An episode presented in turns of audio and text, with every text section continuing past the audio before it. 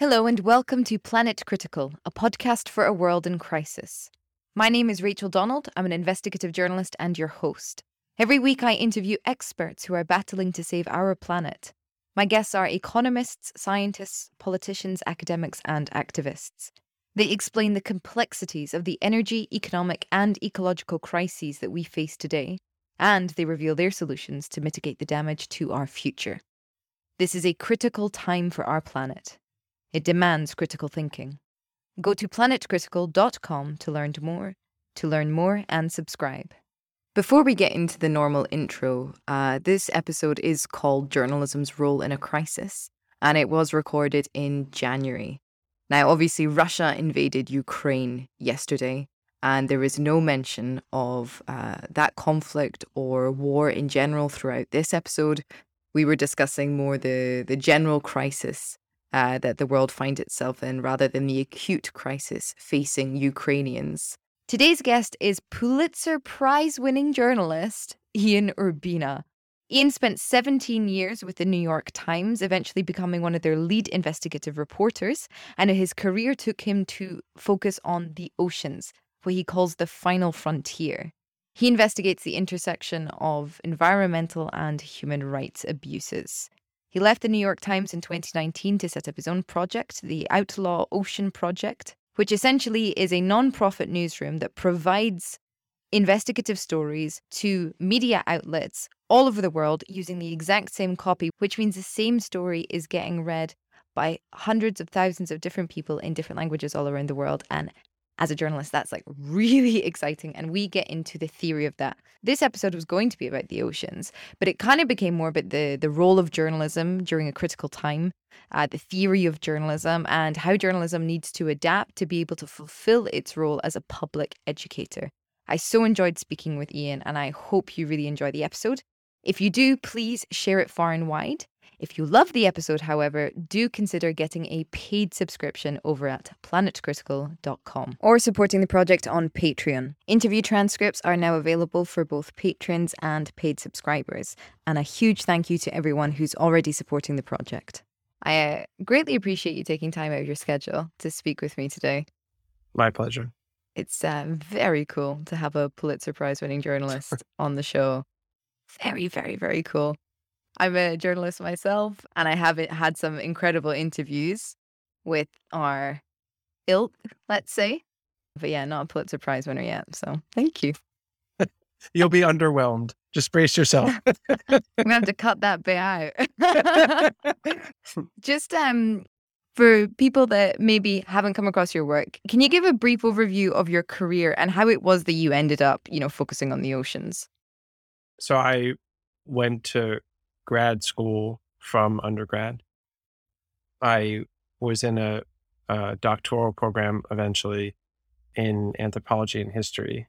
Mm-hmm. And I was drawn to a sort of Jane Goodall um, fantasy of being out there in the yonder and seeing, you know, capital F foreign things, you know, mm. really distant places that were exotic and different. And that was sort of the engine that drove me into anthropology. And then I left the academic realm because I wanted to do a different kind of writing for a different type of audience. But I still had a hankering to explore. And um, I uh, began working on the Middle East for a couple years. And then I got hired by the New York Times uh, in a very lucky set of events and was in a baptism by fire for several years, having never produced copy on deadline, and um, that was a painful experience. And uh, and yeah, I mean, I always aim to do long form, international, investigative, narrative, magazine style journalism, and took me a while to get there. But finally, my last 10 years at the New York Times, I sort of had arrived and was doing that kind of stuff. Hmm. And um, was responsible for producing either single big stories that take a while to produce or series. The second to last series that I did for the paper was a series that was meant to look at uh, human rights and environmental abuses at sea around the world called The Outlaw Ocean. And that's since sort of become one of your main focuses, right? You know, this final frontier.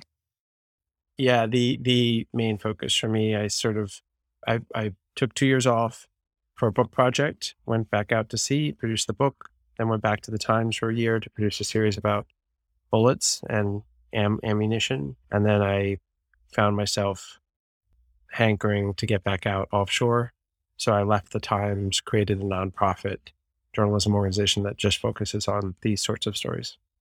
Was it that you felt that you had to leave the Times in order to uh, invest the amount of time that you wanted to into these stories, or did you think that you could do more having an independent nonprofit uh, newsroom?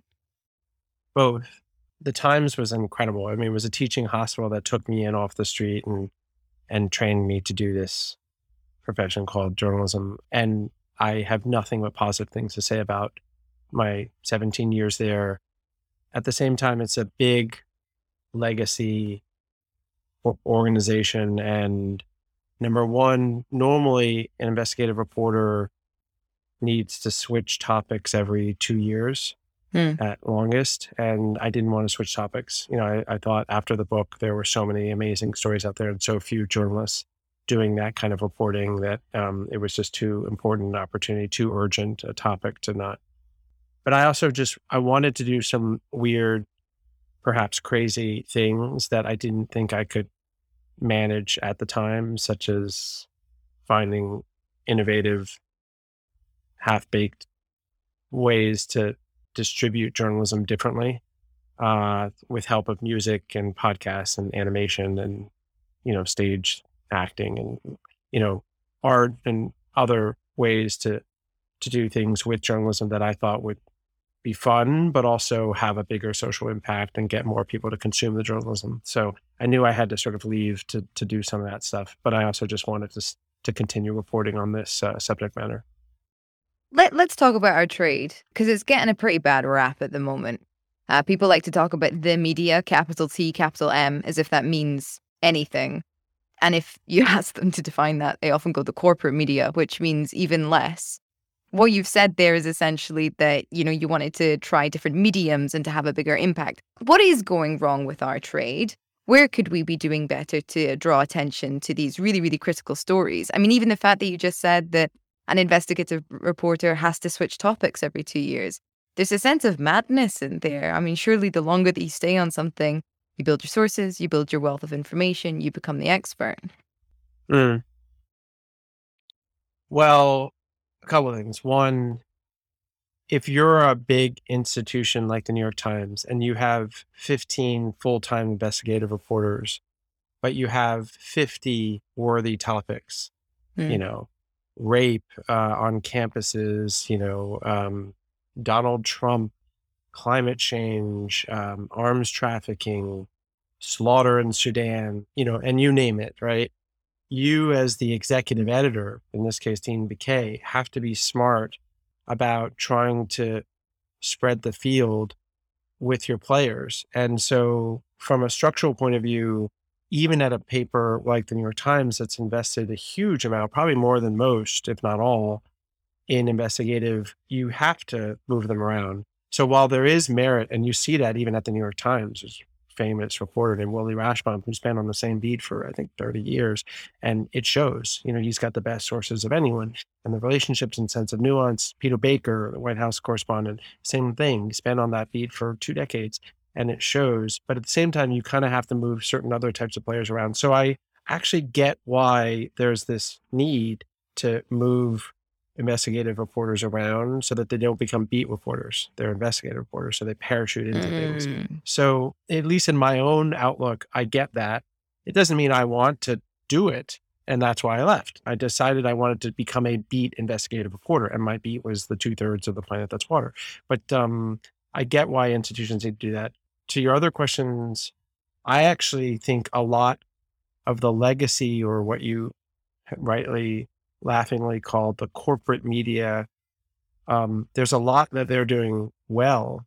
Because if you look at media as the self created content that floods the internet, uh, hmm. uh you know, Facebook, uh, then the middling, weird, hybrid, duck-billed platypus content that's sort of low bar standards journalistically, but it's a step above self created Facebook content, but it's not really vetted, edited, fact checked content. That's that middle ground. Those two ground, those two realms alone flood the internet with crappy stuff, you know, that's not vetted and and then the corporate so-called media, the legacy outlets are often the ones that are still clinging to certain standards of rigor, you know, copy editing, fact checking, corrections, mm. you know. And so I kind of look at the Washington Post, the AP, the New York Times, the New Yorker, you know, BBC, you know, as doing an impressively good job in in the midst of a wave of content and trying to survive from a market point of view mm. and hold on to those standards, not become peddlers of misinformation. So when I look at the these papers and read them, I think, wow, you know, I really am proud of them for holding on to these costly, difficult standards, even if it means they get beat, you know, because someone else moved the story faster and got things wrong and don't have to be held to account for it and these sorts of things. Um, so I actually think there's a lot being done right. What I think is one of the shortfalls or blind spots of legacy outlets is if you think of we in our profession as makers of things, we make stories and we deliver content about the day's news, and that's our product. I think in terms of crafting of the product, there's a lot of interesting innovation happening. I think there's a lot less innovation in terms of how to distribute it. Legacy out- uh, outlets have a sort of old school model where if you do it good enough, they'll come to you, they'll come to your restaurant. No, this is the time of delivering food. You know, like everything is delivered now. You got to go out to the customer. And a lot of legacy outfits are trying to make everyone come to them. And I think there's a anemia of innovation when it comes to distribution of journalism by partnering with other platforms, even mm-hmm. Facebook, mm-hmm. even these things that I sort of dismissively refer to as half baked, you know, factories. Um, those players can help us in delivering our better product if we figure out how to work with them, whether it's Spotify or YouTube or Facebook or whatever. And that's where I think there needs to be more innovation. That's one of the reasons that I love. How do journalists identify the line between um, providing information and essentially taking on an educational role in society and then giving the public what they want? Because journalists, we're not experts. That's kind of what we do, right? We write about other experts. That's the idea. And to me, what you're saying, I mean, I agree, but I would also counter with there seems to be a lack of innovation as well and kind of being more stringent with the demands of what a journalist's role is and what res- responsibility we have in choosing what information gets published uh, choosing what's most important, prioritizing that rather than thinking in terms of, okay, well, we have ad streams to support. So we're going to, you know, float the clickbait and then allow kind of hope that other people come through the back channel to find sort of the worthy journalism. I mean, the amount of papers that are not investing in investigative reporting anymore because people mm-hmm. don't want to read long form things. And it's like, well, if you continue to feed that um, feedback loop, it's only going to get worse. so mm-hmm what line do you take? Yeah. I mean, we're not academics. We can't stand in front of a class and go, this is what you need to know. Yeah. I mean, I, I love metaphors and, and half the time I peddle bad ones. Um, so I might, I might engage in that right now, but the metaphor I think of is a restaurant. So I think of where you have a restaurant owner and you have a chef and the restaurant owner is thinking about the menu writ large and whether there's a variety of things on that menu. You got desserts, you got some junk food, you got some really high end stuff. It's a, it's a mix that maybe the restaurant owner decides. And then the chef is supposed to make a lot of the stuff. And you have different types of chefs, the sous chefs and the dessert chefs. Okay. Just stop with my metaphor is to say in media, I kind of think you and I make stuff. You and I are, are the journalists, the chefs and we have an obligation as the journalists to decide what we like making, what we value making, what we want to serve folks. And then we lean into that and hope we get hired at a restaurant. So if you're okay with making dessert or junk food, great. And there's a legitimate argument. People want junk food. People like it. I'm going to make it good and feed it to them. Okay. I'm a broccoli guy, you know, I'm trying to make really healthy stuff and I'm going to keep doing that and I'm going to look for jobs making really healthy food, sustainable food, etc. okay. And then I think the the job of a Dean Baquet at the New York Times or David Remnick at the New Yorker or whatever, these restaurant owners, is they need to think about the full restaurant and how much junk food, dessert, and sustainable, healthy, good meals they should be putting out. And so I guess in my conception, I don't ever want to run the New York Times. Like mm. I don't want mm. to have to be deciding the the restaurant menu and striking a balance between giving people what they want, keeping the doors and open and the lights on, mm. you know, mm. ad revenue, and, and making sure my certain class of reporters are producing the broccoli meals. You know, like mm. I don't mm. want to be doing that. I just want to make broccoli meals. You know, I want to yeah. make sustainable and then hope for the best. And that's why I left and made my own organization. If I can make an organization that has uh, figured out a way, if the global landscape of consumers is young people in Taiwan and old people in the Netherlands and middle aged folks in Washington, D.C., and I'm like trying to figure out how to get my meals to them, then I'm doing things that kind of break the mold of the BBC or the New Yorker or the Economist and sort of say, okay, I'm I'm just delivering meals direct to customer. That's kind of where I am now is I'm just going to focus on my meals. I know that there's a reason that there's a lot of junk food out there. I eat junk food. you know, it's like I'm not mm-hmm. being high and mighty about all this. I do think there's too much junk food on the market mm. when it comes to news and there need to be more of our sort that are really trying to produce more of these meals and make them attractive and get them to people. Uh, but I also don't pass judgment on the restaurant owners who kind of have to figure things out. Sorry if that's long winded. No, no, no, no. I get it. And I mean, ultimately, when you create something in a market that depends on that market and its consumers um, to have a sustainable model, and when I say sustainable there, I mean the fact that it won't go under, then you know, of course, you're going to have to, like, there's going to have to be somebody that thinks about all these different moving pieces. I just wonder if the world would be in a slightly different state today if sure. journalism didn't rely on profits and therefore could dare to say what we don't want to hear. You know, I want to question even that idea of what do people want? Um, because if we look at the data on mental health, and what these sort of TikTok and Facebook algorithms are actually doing to us. Like, yes, we're responding on some kind of neurochemical dopamine level, but it's not making us happy. Right. It's not actually something consciously we want. It's something we've kind of gotten stuck into. Thanks, Zuck. you know. yes. Yes. Yeah. No, I think mm-hmm. there is a obesity. Sorry, I'm yes, really leaning into. There is an obesity epidemic, right? And yeah. junk food is bad. And I do agree with the Mayor Bloomberg of the world that sort of find structural ways to de incentivize the eating of bad stuff that makes mm. us sick and unhealthy and costs society and has us die early. Yes, I completely agree with the point you're making. And I think you're exactly right too that do people really want fatty foods or are we is there a multi-billion dollar market inculcating a taste for those things mm-hmm. you know mm-hmm. both in the mm-hmm. making of them in the products but in the yeah. advertising of them and social engineering and all that stuff yes yes yes so i completely agree and i think you're right from a democratic point of view from a you know pandemic point of view look at mm. look at any issue of today geopolitical point of view the um pervasiveness of informational junk food is really unhealthy and um, a big problem. So I hope our our broccoli purveyors win.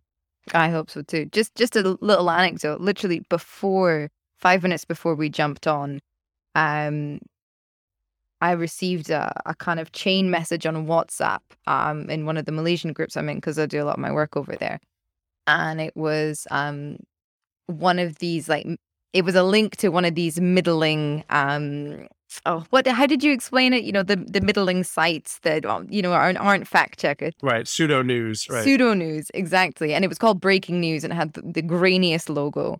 Um and then there was a they'd you know copied and pasted and put the malay translation in the actual message. And it was about the fact that the covid vaccine is not an actual vaccine and that some case had been lost. You know fauci and everybody else had lost a case in the Supreme Court that had been brought to them by scientists, and how essentially everybody has to stop taking the vaccine. There's a huge anti vax sentiment over there as well, unsurprisingly. And I had to, you know, I'm in a team of journalists. They're bright people, and they forwarded it to be like, um, "Can you? What's what's going on with this?" Um, and I went, right, here's the fact check. You know, this this same hoax circulated around in May. But I know for a fact that that is going to go sweeping through the Dayak, the Iban, and the indigenous populations who are already fearful of government because they've been abused for decades, decades, if not centuries. Um, and it's it's going to have a huge, horrible impact. Mm-hmm. And it's like, well, mm-hmm. it's not God. And then there was that story. I'm going to have to cut this out. there was that. There's that story of that guy that killed his, you know, one and three year old kid because he thought that they had lizard blood in them. That Right. Florida bloke, Right. you know. right, right. Yeah. Something's got to get. Surely something in our industry, it's got to change. Yeah. No, look, I live three blocks from this pizza place that was the center of Pizzagate. Oh, Yeah, it's the, literally it's where we get Oh, our pizza. That's where we live. This zip code has the largest concentration of journalists in the country. Washington Post lives right there. Page One, New York Times is over there, and we all live, and that's the place we all get. And you saw in that case, you know, guys with guns showed up because they were convinced that there were pedophiles keeping kids in the basement of the pizza place. You know, and it's complete. So yes, this has real world consequences um, all over the place. Uh, it's demoralizing. Um, but the flip side is this: I watched Don't Look Up two Mhm. nights ago, and I was like, okay, this is this made me happy in the way that The Big Short made me happy, in that this is an example of art and journalism uh, um, melding in a really smart way that makes a narrative that's fictional, but not so much. You know, like it's really clearly a riff on climate change and the idiocy of misinformation, but it's doing so in a narrative way that people will understand. And and I'm like, okay, this is what change where fiction combines with nonfiction in a positive way. And that's a huge success, that story. And it had huge stars and had flaws, I'm sure. I I- mean, uh, just, Okay. just we have to, we have to, because there's one major flaw, and it actually directly affects you as well. So I'm glad Uh-oh. we've gotten here. Leonardo fucking DiCaprio, right? he is not an environmentalist. he has made millions from one MDB from his friendship with Jho Low, in which billions was funneled out of Malaysia from cutting down Borneo's rainforest. Okay, we know that. He was cited in the DOJ. For whatever reason, in the DOJ, his name disappears after a couple years. He has never repatriated that money to the Malaysian people. And he's in the climate change film. Come on. Come on.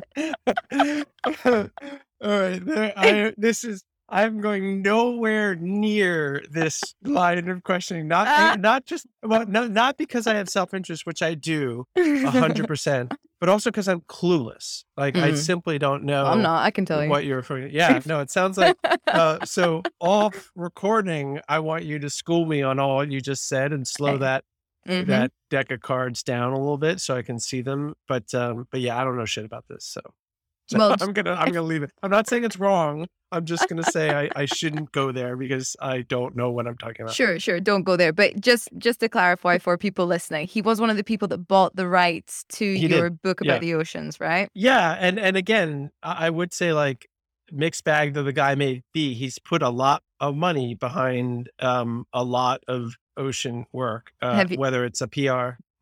Have you have you looked into how that money is structured? Yeah, I mean a lot of it goes to huge multi-billion dollar Mm. organizations, Oceana, WWF, which which have deep flaws. Again, Mm. great. Uh, I totally agree. Uh, um, but um, anyway. Let's yeah, yeah, yeah. We can Yeah. move past it. We can move past it. Let's talk about let's talk about the Outlaw Ocean Project. Let's talking about some of these different ways that you're engaging audiences and you're getting narratives out there and what I mean, hopefully get into what you hope the future of journalism might be. But let's talk about the project. What is it? Yeah, what is it? Yeah. Um, so the Outlaw Ocean Project is a uh, small journalistic nonprofit. We have a staff of eight, nine full time folk. Um, we produce stories uh, about and usually reported from that two thirds of the planet that's water. Our goal is to um, try to do stories out there that either aren't being done at all or we think could be done better or differently. Mhm. And that typically are at the intersection of human rights and labor on one side and environmental on the other, so that we're not. We try to avoid um, having one of those two elements fall away. You know, a purely environmental marine story or a purely human story. We try to really stay at the interactivity and intersection of those. Great. Um, yeah, and we also try to then take the stories and once they're done, um, disseminate them in a pretty different way. You know, um, we self fund them, and and then because we own them, we can translate them into ten mm-hmm. languages and give them for free or a reduced rate to you know huge, huge number of venues around the world. Right. Okay. So you're getting the message out a little bit further than most people because you're not in competition with these other publications. You can just sort of sell. You're like an environmental human rights outlandish press agency, almost uh, investigative press agency. I would say we're like ProPublica or the Marshall Okay. Project. You know, we're we're these are uh, this is who we modeled ourselves after. These are boutique outlets that don't have an organ. Uh, they don't have a. They make food, but they don't have a restaurant, Hmm. and they don't want to own a restaurant. They're not trying to put out. They're not trying to get folks to read it on their own website. If they do, great. But they they make the stuff. They make it better, different um, than than many staff reporters at the New Yorker or the New York Times might be able to do. We spend a year, year and a half on something, and then we take it and we say, "Hey, this is done or mostly done. Are you interested in it? If you are, you don't need to pay, or or we'd be we'd be happy if you put in a small donation." But uh, um, but we're also going to maintain ownership over it, and so that you can run it exclusively for a week, two weeks, but then we're taking it back and we're going to translate it and we're going to run it in you know 50 countries in all these different languages and we have partners all over the place that are really interested in that and we're growing that grid all the time That's amazing. But then how how do you make money if you if they don't have to pay for stories? leo dicaprio no i mean uh, kidding um, uh, no i mean eh, uh, somewhat a joke somewhat not um, uh, we are philanthropically funded so we take money from uh, not corporations, not governments, but uh, large philanthropies. Um, I'd say 50, 60% of our current budget is singular big grants from philanthropies that are invested in journalism. Um, and again, we, again, modeled after ProPublica and Marshall Project, again, run by former Times folks that I know well and took guidance from but we have a real firewall so that our funders have no say. They don't even know what the stories are before they publish. We publish them, but they have Oh, no cool. say at all. They just fund us to do the journalism, and then the other forty percent comes from um, individuals, you know, small subscribers who want to pay something to support the work we're doing, and so they pay five bucks a month or two bucks a month or or a hundred bucks a month, you know, depending on Mm. what they want and feel. And and as we publish in all these different places, you know, we just published in Le Monde yesterday this Mm. big Libya piece. Um, uh, so I think we're up to about 55 countries, um, 10 languages. Um, people see the stuff, they click on the website, they say, oh, wow, this is really impressive. And they decide that they want to support in some small way. And that adds up eventually. We're still Uh, small. I mean, we would love to have double the number of staff because we could Mm. produce double the number of stories. But um, uh, but we're growing. We're only 24 months old. I noticed um, when I read your story on seabed mining, I noticed at the the end, you know, all the different places that it's in, and I saw, you know, the Scottish Herald, which I found surprising. And I clicked on it, and it was the exact same copy as well. Like they didn't change it up, they didn't make it a little bit more tabloidy, they didn't try to dumb it down. And I was I was very surprised. Is that is that one of the deals that you have with people? When they take it, they have to take it as is? Yeah, I mean, we we th- that's sort of so our rules are that um, there are several rules, and one of them is you can't touch the copy Mm. except if we approve it. So if they say we love this piece, but we wanted to have a new headline and we need to cut 400 words, we say okay, we'll cut the 400 words. You propose the headline, we'll approve. Mm. Or hey, we love this. Like with the New Yorker piece, it's a 10,000 word story. A lot of venues can't handle that length story. So we knew that was going to be a problem. So we made several versions. We made an 8,000 word story, and then we made a serialized version, a Mm. four part series. And we said, hey, we've got lots of different versions that we want to offer you. And then we had seven or eight spin off pieces that were 1,500 words that refer back to the original investigation. Okay, if you can't run the original, then could you run this? You know, Mm. and so then we prepare this whole slate of things and different models of the same co- reporting, and then we go out and we build these relationships. But we say you cannot edit the story unless we approve it. Um, and some places, again, when you're translating from Arabic to Chinese, or you know, um, there are certain words that just don't make sense, and so we have uh, translators on staff that just vet that stuff. But uh, yeah, and and our view is, you know, we're dealing with partners who are, you know, state organs. You know, these are sketchy outlets. We don't care. Like, so long as they run our copy, that's what we care about. If they want to run it on their platform because they have their own interests, oh, they, you know, the Russians like this piece because it's hitting the Ukrainians, or you know, the Spanish Mm. like this because it's okay. Well, that's their deal. We're not going to write a story that's meant to be a hit job and fit within a certain model. Um, lots of people are going to like certain pieces of the story for certain reasons. Morocco and Algeria love the Libya story. Why? Because it bangs Libya, you know, Mm. and it brings attention away from their abuses. Mm. Um, we'll come, we'll come for them too, you know, at- in due time. I find it fascinating because I think one of the issues with uh, how information is disseminated, despite the fact that the world is so globally connected, is that people don't know. There's no sort of universal news. There's no universal media. Um, people on one side of the world don't know what's happening on another, and certainly for like you know these big global topics like you know the economy or economic frameworks and systems or climate change or you know the energy crisis there's no one singular message kind of going out um, in all these different countries. So I, f- I find it very, very interesting what you're doing. And I really look forward to seeing the the results if it has an impact on kind of joining dots and then linking up people who are interested in these kinds of things across the world as well. Well, I appreciate it. Yeah, spreading universal um universal's the wrong word, but making sure that people all around the world have access to the exact same information. I Mhm. don't think th- I think that's a pretty modern and still very very rare thing.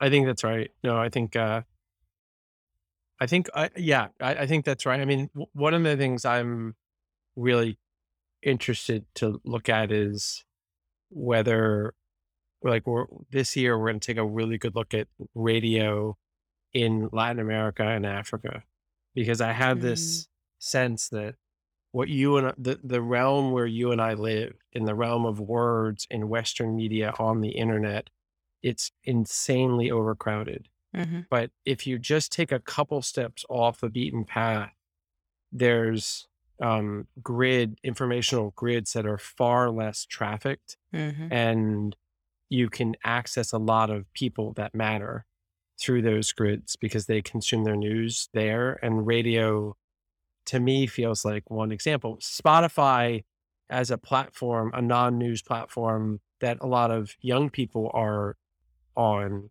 is another example of like, well, who says it can't be a news platform? Mm, like, yeah. what if we make, what if we package our stuff in music, but it's news, uh, and we then get to young people through Spotify? That was one pivot. Another pivot is, well, who says that a lot of people in the world don't listen to radio? And those places have websites. They need content. Yeah. And if we get them the written content, maybe we can also get them audio. And all of a sudden, we're tapping into a huge market. We just got to build the infrastructure. But I think the key is a lot of us, you and me, are really focused on this one terrain and Mm. it's really competitive and overwhelmed and um, and the same editors at the BBC and the Economist and the Washington Post are getting a thousand emails per week Yeah. from freelancers, and it's like, okay, stop hitting them. Let's find folks that have as big or bigger readership. And then there's alternate things like Apple News. It's not a news platform, but it has huge news consequences Mm. right and and so like figuring out where the nodes of news aggregators are um and figuring out how you can get your content to them without going through the traditional legacy means like publishing in the Washington Post so as to get on Apple News what if you just went straight to Apple News Yeah. and said, uh, so I'm trying to find landscape innovation that allows to get our stuff to bigger audience. I guess uh, another danger with that model then, right, would be, and I'm just thinking off the top of my head here, Like it's fine. Um, there's an element of if I go to the Washington Post or the New York Times, um, generally speaking, I'm gonna trust. I'm gonna trust. Uh, what am I gonna trust? Mhm. I'm gonna. no, I'm gonna definitely trust the information. I'm gonna definitely trust the legality.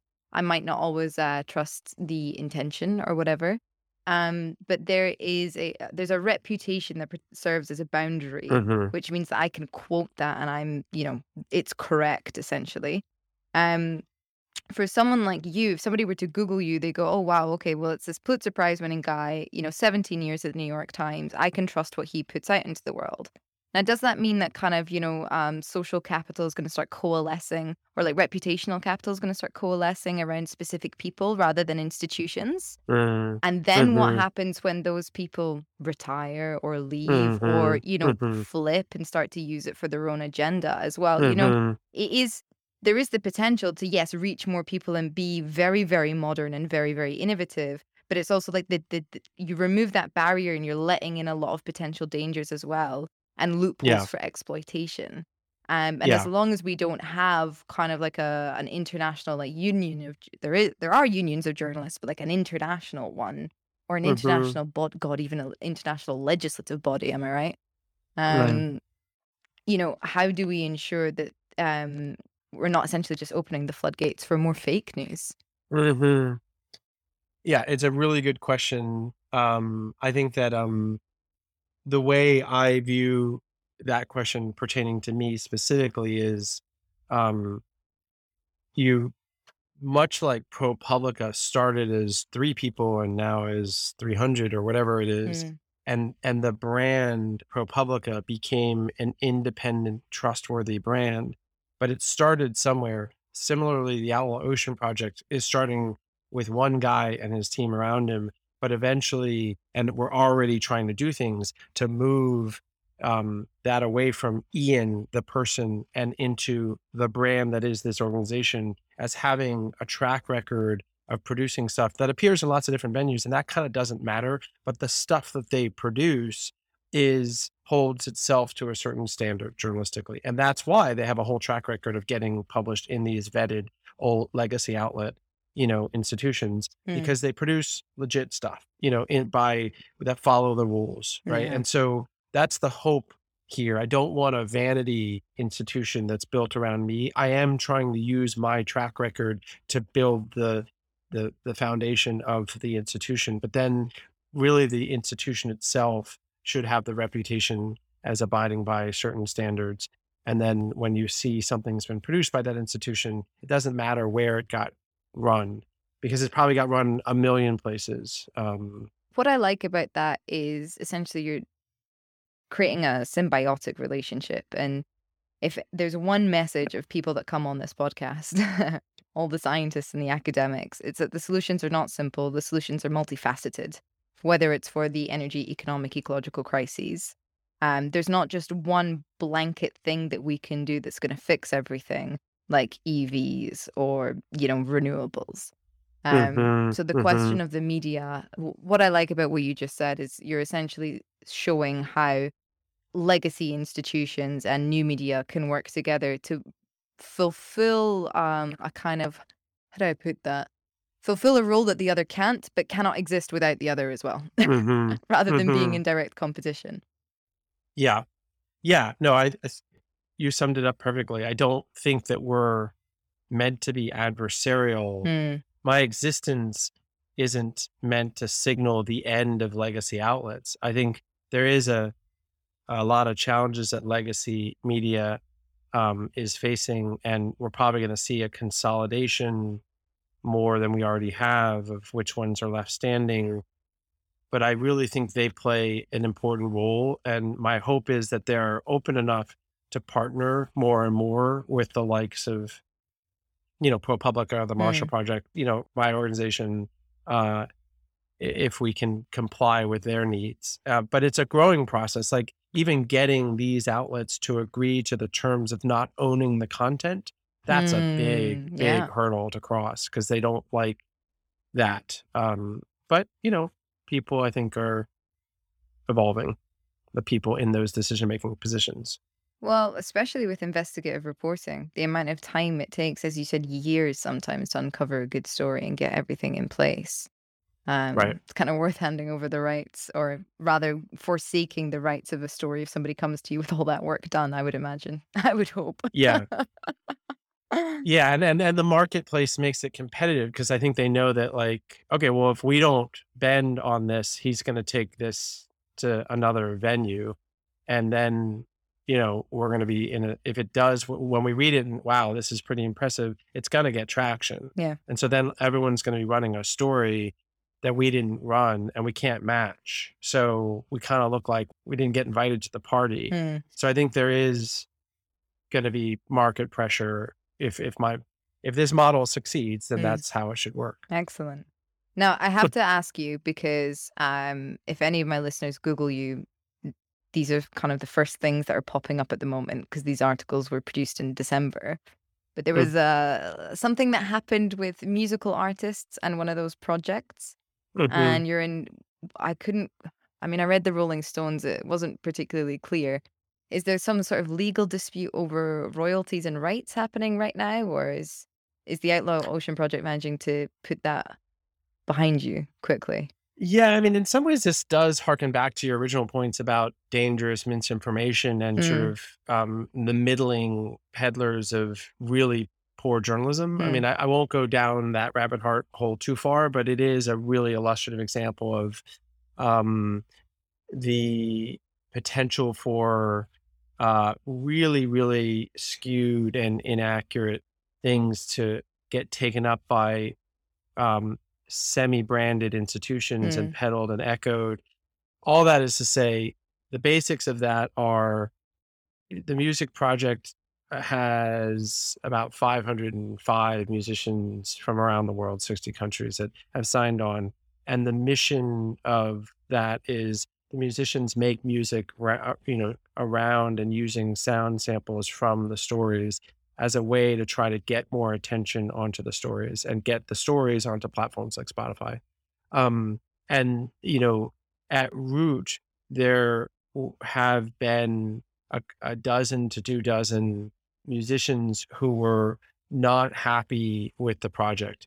Um, not for all illegitimate reasons, for some good reasons, poor communication, you know, anemic streaming, um, you know, sort of dropped balls. And, Mm. and, you know, so in, in those ways, a real lesson learned by me and my staff who run the music project of ways we should improve and should have improved earlier. Um, several of those musicians um, were very vocal and you know sort of were able to sort of get a lot of coverage on their frustrations and you know again what we try to do is almost sort of ted lasso it you know what Mhm. would ted lasso do as a Mm. uh, you know um okay hear them out um figure out what feels fair and what doesn't feel fair focus on the things that feel fair and try to fix them in a really open way and so that's essentially what we did we heard them out um, we discerned from fair from unfair. We looked at the fair critiques, which were, hey, we want, you know, more ownership over the streaming revenue and the rights of our music. Um, hey, we're not happy with how this music is doing and we want to pull out um, these sorts of things. And we said, okay, how, our goal here is to disseminate the journalism. It's never been to make money. And in fact, we've only lost money on the music Mm. um, project ever, but it's still worth it because it gets a lot of attention on the stories. And so we said, okay, here's how we can give you the fair things that you're asking for. We're going to shift the streaming revenue so that none of the streaming revenue comes to us, 100% goes to you. Done. We're going to offer you the right to pull your music down and then take it someplace else and own it outright and and publish it anew. Hmm. Done. Uh, we're going to, if you want to stay in the project but keep your streaming revenue, we're going to make that really easy. Here's the form. You know, uh, we're also going to switch our service provider so that the people that that are supposed to be getting you information about your streaming information and your royalties are res- more responsive. That's our responsibility. So if they screw up, it's on us. Our last uh, service provider wasn't great, so we uh, switched providers. Done. So these are, and then we're going to formally apologize for the things we did wrong. Done. And then we're going to let the dust settle and see what folks have to say at that point. And that worked. You know, um, we went from having 505 musicians to we now have 430. The 430 decided to stay, said we're really happy, and especially with those changes. But even before we were happy, we want to stay in the project. Um, and the dust has settled, and now we're you know moving forward. So that's that's that story. Okay. Thank you for for clarifying that. I think it's really helpful for anybody that um has the misfortune of reading through those extremely long Rolling Stones article. um, now, I have one final question for you before we go. Uh, much as Carl platformed you, who would you like to platform? Let me think carefully about that. Um, who would make for a great? Who does great work is one question. Mm. Who does great work that would make a great interview is a subset question, and I think you're asking the subset question, right? Well, both. Um, well, who does great work in my space? Um, uh, you know, uh, the Global Fishing Watch is an organization that is really unusual, and they leverage satellites to lay eyes on bad stuff happening on the sea around the world. Right. Really inspiring and unusual. Um, uh, the, and then there's another organization called TMT, which is obscure and no one's ever heard of it. But the guy that runs it, a guy named Duncan Copeland, it's an investigative firm and they do amazing work, you know, and um, they're very quiet, but they're extremely effective at finding stuff happening on the oceans that no one else knows about. And I rely on them a lot. Mm. Um, who makes for a great interview? There's a guy named Bren Smith who does really good work. He's a fisherman, career fisherman, and he now calls himself a fish farmer. And okay. he switched from chasing fish to growing um, kelp and other sustainable seafood um, uh, that uh, and he's just so interesting and smart and plain spoken and experienced and he is a great interview. I, have been on shows with him before and he's poetic. What was his name? Bren smith and i'll Bren. email you his info. That would be fantastic. Ian it has been such a pleasure to speak with you. I really appreciate you giving me the time. My pleasure and and again, if there's anything we can do collaboratively in the future, please keep in touch. I'd love to work with you again. Oh, well, do you know what? I was going to stop this record button and ask that same question. So uh, let's get right to it. if you want to learn more about Ian's work, I've put links to the Outlaw Ocean Project over at planetcritical.com, where you can subscribe to support this podcast. If you liked the episode, leave a review and share it. If you loved it, the best way to support this project is by choosing a paid subscription at planetcritical.com or by supporting the project on Patreon. A huge thank you to the Planet Critical subscribers, without whom this work simply wouldn't be possible. Thank you all for listening. See you next week.